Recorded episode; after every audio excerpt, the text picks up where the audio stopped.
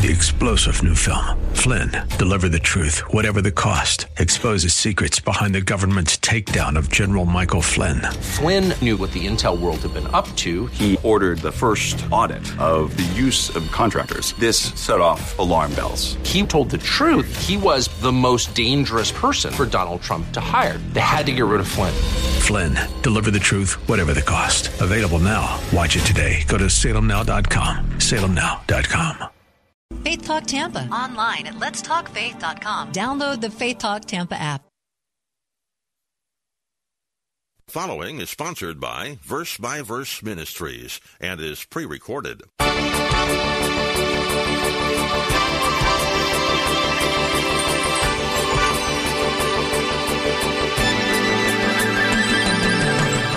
This is not the time to be confused about issues relating to salvation, repentance, and man's lostness, the sufficiency of, of Christ's death, and those other things that go along with it. This is not the time to be confused. This is the time to be crystal clear. Because when you're crystal clear about that, you're going to be sharing the gospel with others. Almost every time I hear someone talk about salvation, it sounds rather fuzzy and vague.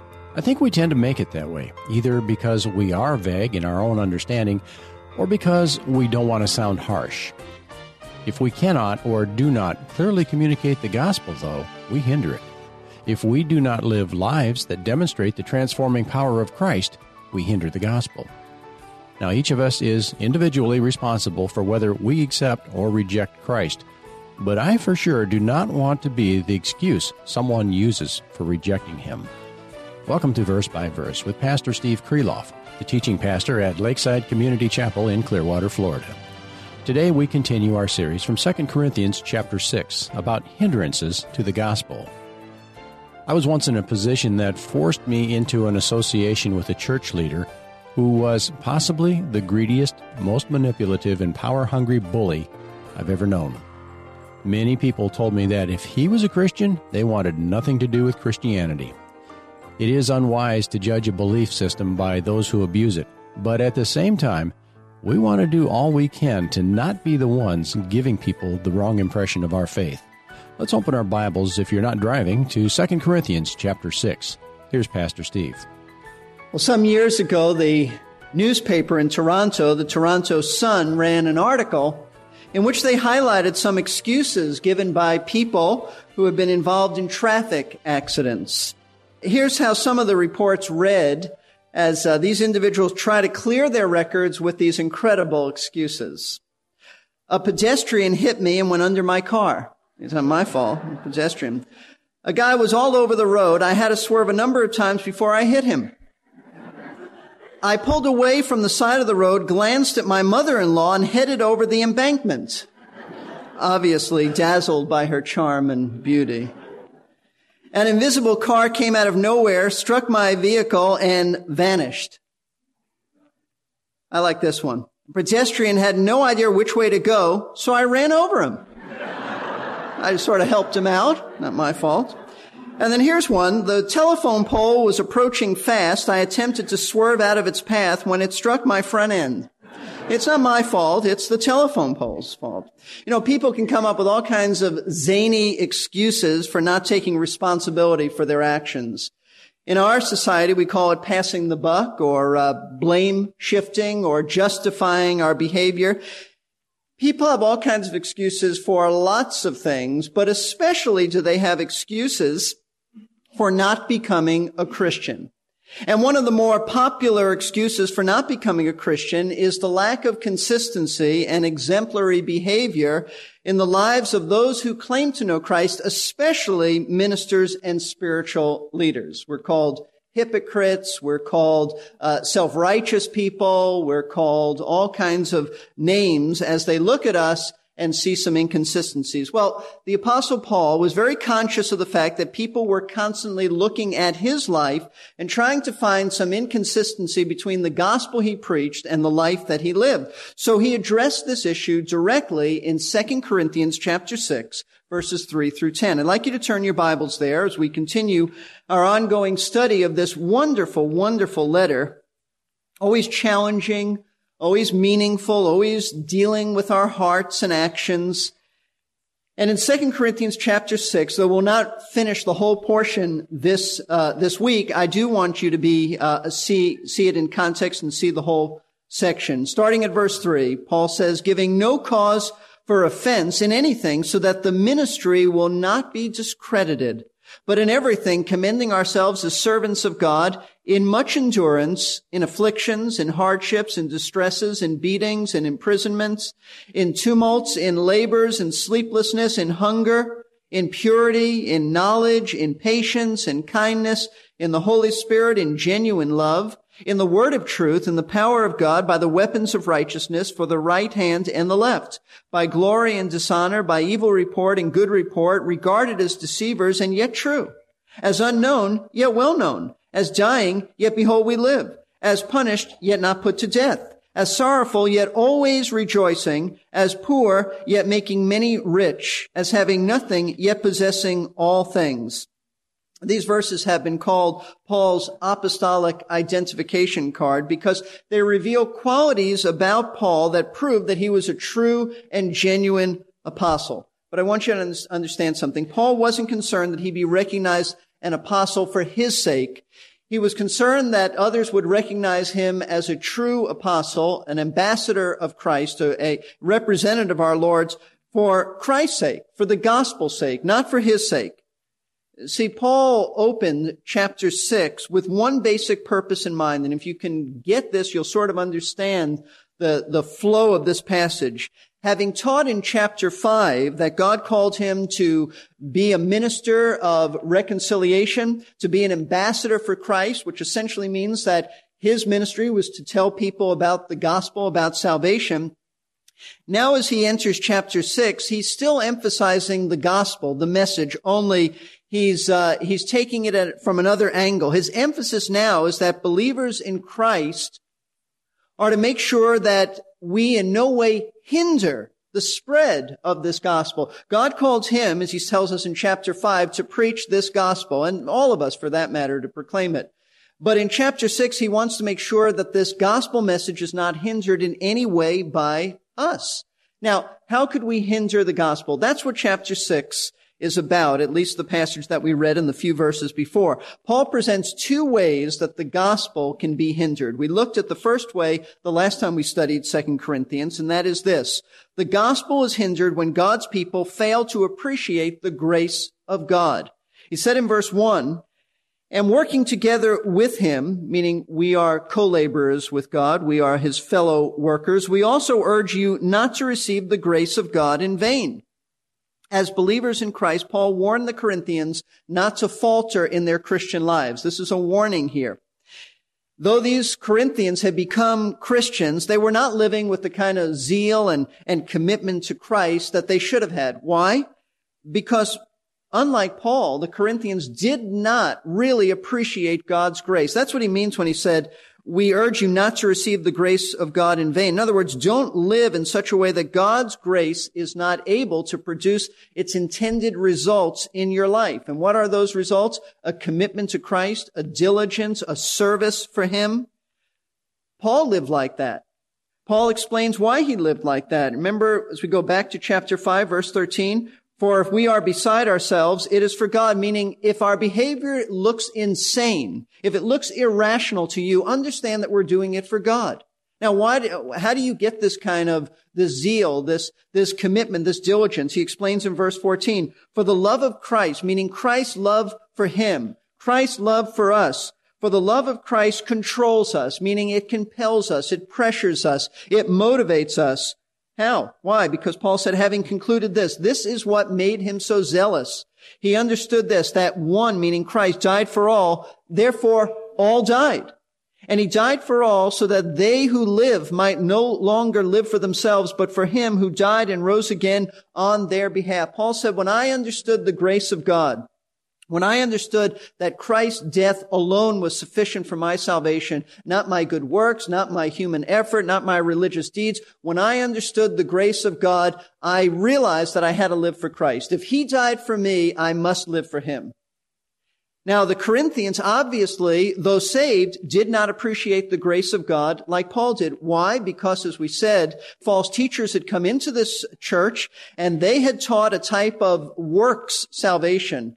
From what we can put together the, the rest of the book, these were uh, Jewish people from Jerusalem claiming to be apostles. Paul will call them false apostles.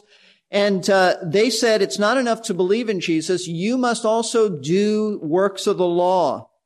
And so what had happened was these Corinthians, though saved, uh, embraced that, at least were confused about it to the point where it undermined their confidence in the sufficiency of Christ's death for their salvation. And as a result of that, their passion and their devotion to the Lord was dimmed.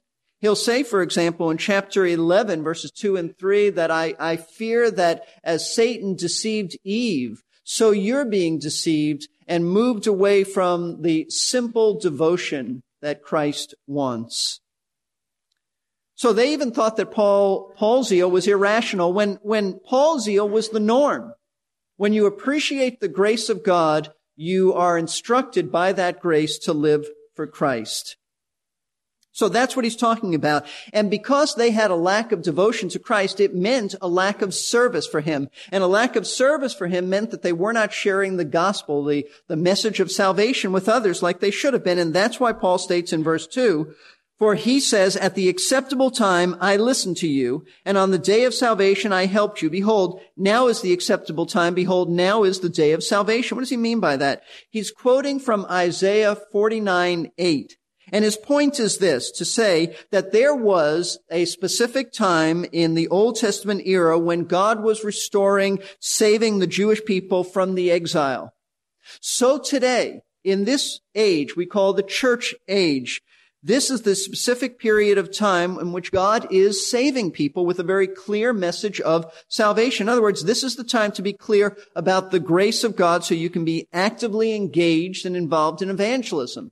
This is not the time to be confused about issues relating to salvation, repentance, a man's lostness, the sufficiency of, of Christ's death, and those other things that go along with it.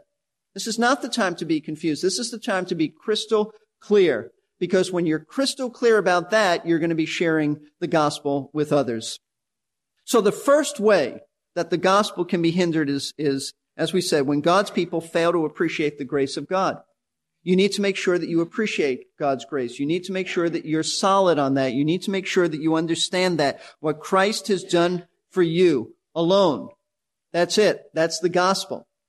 Christ's death for us. Because when that happens, you'll serve him. You'll serve him with a diligence. But there is a second way that we can hinder the spread of the gospel, and that's what we want to focus on this morning. The gospel can also be hindered when God's servant discredits the gospel with his lifestyle.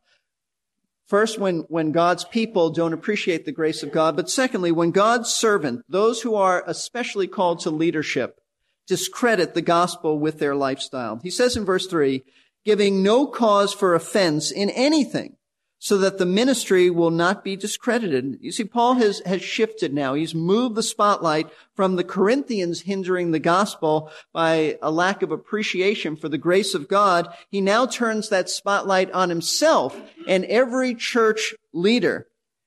And he states that he's careful to live in such a way that the gospel is not hindered by his life bringing reproach upon the ministry.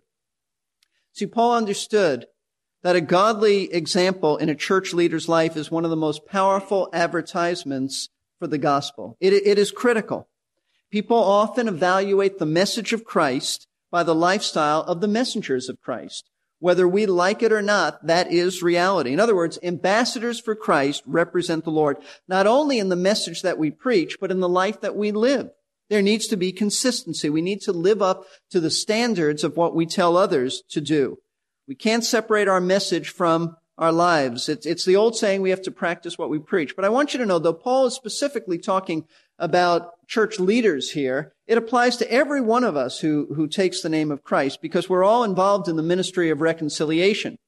So you and I are, are to be examples of what it means to be a Christian. That, that's why the Bible places such high standards, not only for all of us, but especially for church leaders. I'd like you to see this. 1 Timothy chapter 3. 1 Timothy chapter 3 lists the qualifications for an elder. An elder is synonymous in the Bible with a pastor. An elder is not an executive who meets with a, a, board of men. He's a pastor. It's, he's a pastor. He's a shepherd. He's an elder. He's an overseer. He's a bishop. All of those names speak of the, the same office. And uh, Paul sent Timothy, actually left Timothy in Ephesus, which is what First Timothy, the background is there, in order to set things in order, to straighten out things. What do you need to straighten out? The leadership, the elders. They were messed up in doctrine, messed up in behavior. And so in chapter three, gives a list of the qualifications for a leader. He says in verse one, it is a trustworthy statement. If any man aspires to the office of an overseer, it is a fine work he desires to do. So if a man comes along and says, uh, I've been an elder in a church up north and I'd like to serve uh, at Lakeside as an elder. That's a fine work he desires to do. That's a wonderful desire to, to do that, but is he qualified? Anybody can desire to do that. Anybody can say for a host of reasons they want to be in leadership, but is the man qualified? Well, how would you know? Well, beginning at verse 2, Paul lists the qualifications. And I, I really believe to correctly interpret this, there is one qualification, and then there are categories that you fit that qualification into. What I mean by that, he says in verse 2, an overseer then must be above reproach. I think that's the one qualification. That means he's blameless. Doesn't mean he's sinless, but it does mean that there is not a glaring area of sin in his life in which he's a bad example to the church and to the world in. That, that's what it means. It means he deals with his sin. There's not, there's nothing that stands out that when people look at that elder, they go, and he's an elder? That's a joke. That's what Paul's talking about. And then he lists the various areas of life that a man must be above reproach in. He must be the husband of one wife. He must be temperate. He must be prudent, respectable, hospitable, able to teach, not addicted to wine or pugnacious, but gentle, peaceable, free from the love of money. He must be one who manages his household well, keeping his children under control with all dignity. But if a man does not know how to manage his own household, how will he take care of the house of God? What he means by that is if he can't take care of the three or four children in his own home, how's he going to take care of the three or four hundred at church?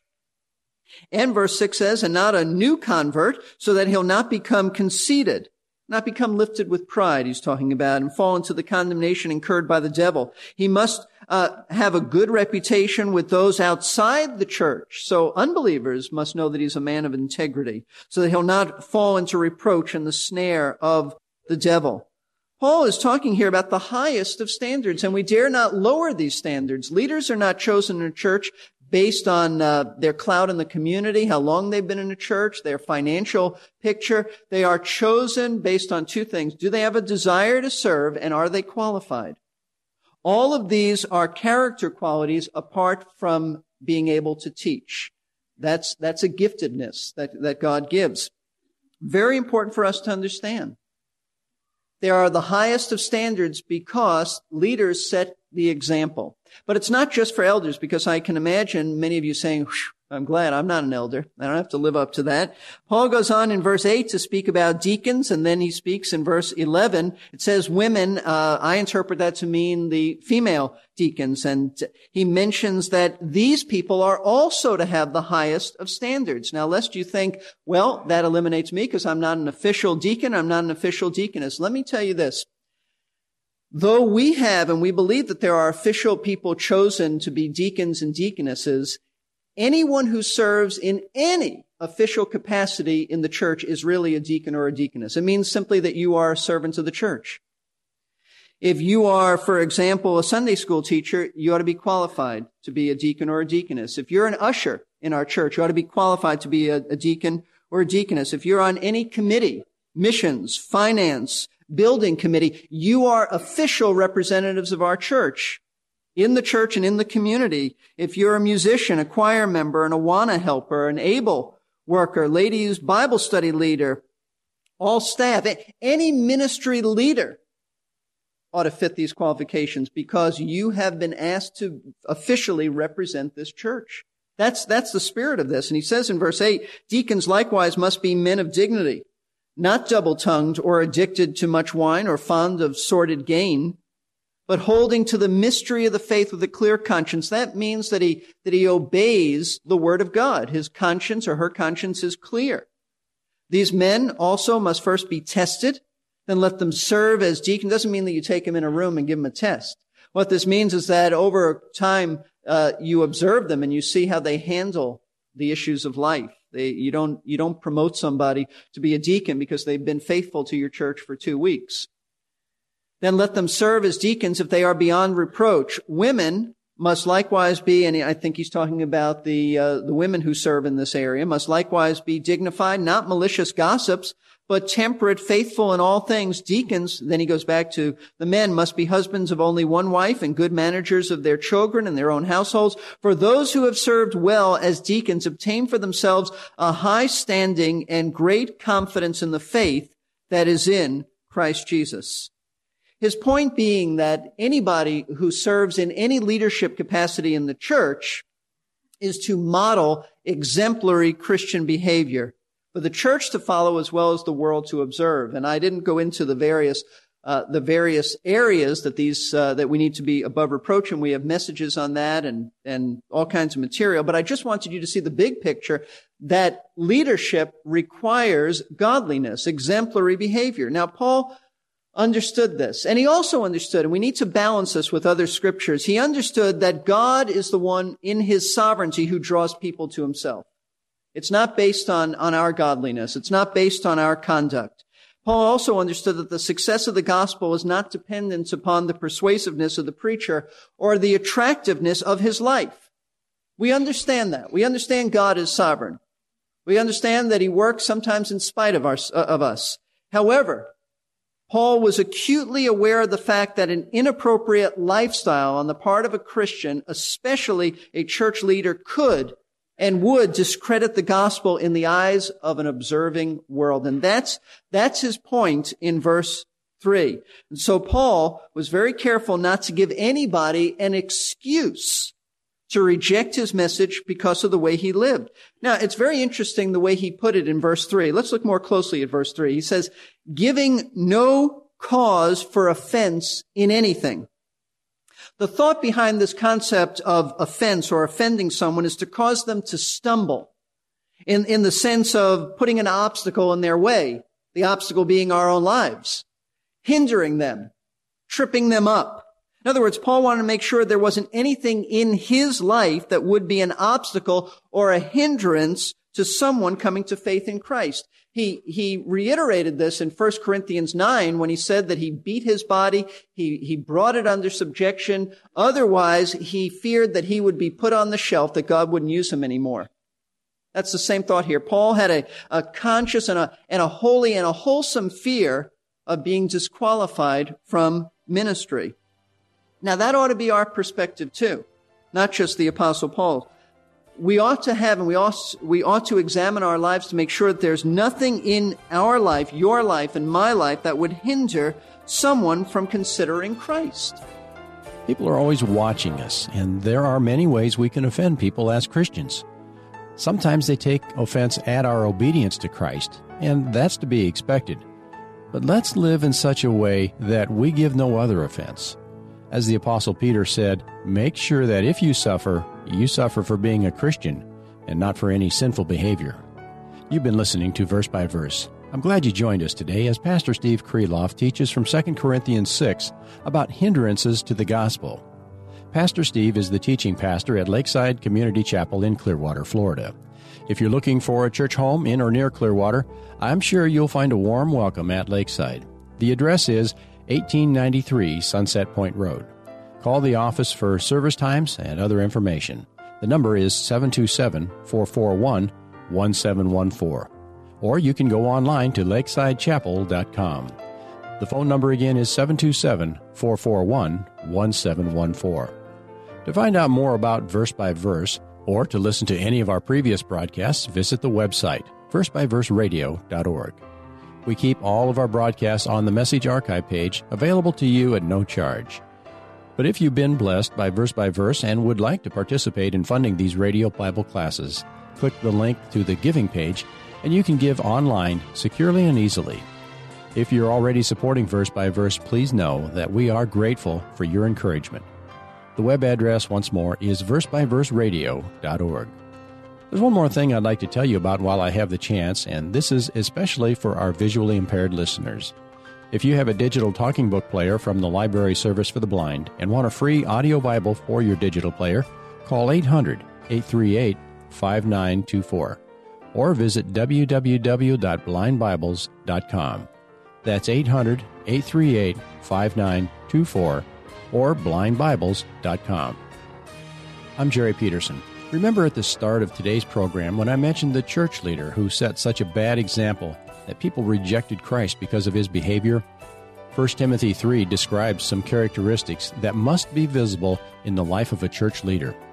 This man lacked several of those traits. Next time on Verse by Verse, Three star general Michael J. Flynn, head of the Pentagon Intelligence Agency, knew all the government's dirty secrets. He was one of the most respected generals in the military. Flynn knew what the intel world had been up to. He understood its funding. He ordered the first audit of the use of contractors. This set off alarm bells. The explosive new documentary, Flynn, Deliver the Truth, Whatever the Cost, and covers the facts behind this scandal. Flynn told the truth. He was the most dangerous person for Donald Trump to hire. I find out the worst enemy that I'm going to face in my life is right here in America. They took my assessment and they wanted me to change it. And I was like, I'm not changing it. They had to get rid of Flynn. With in depth interviews, archival footage, and never before seen personal records of the man behind the headlines. I just felt like I was drowning. Flynn, deliver the truth, whatever the cost. Available now. Watch it today. Go to salemnow.com. Salemnow.com.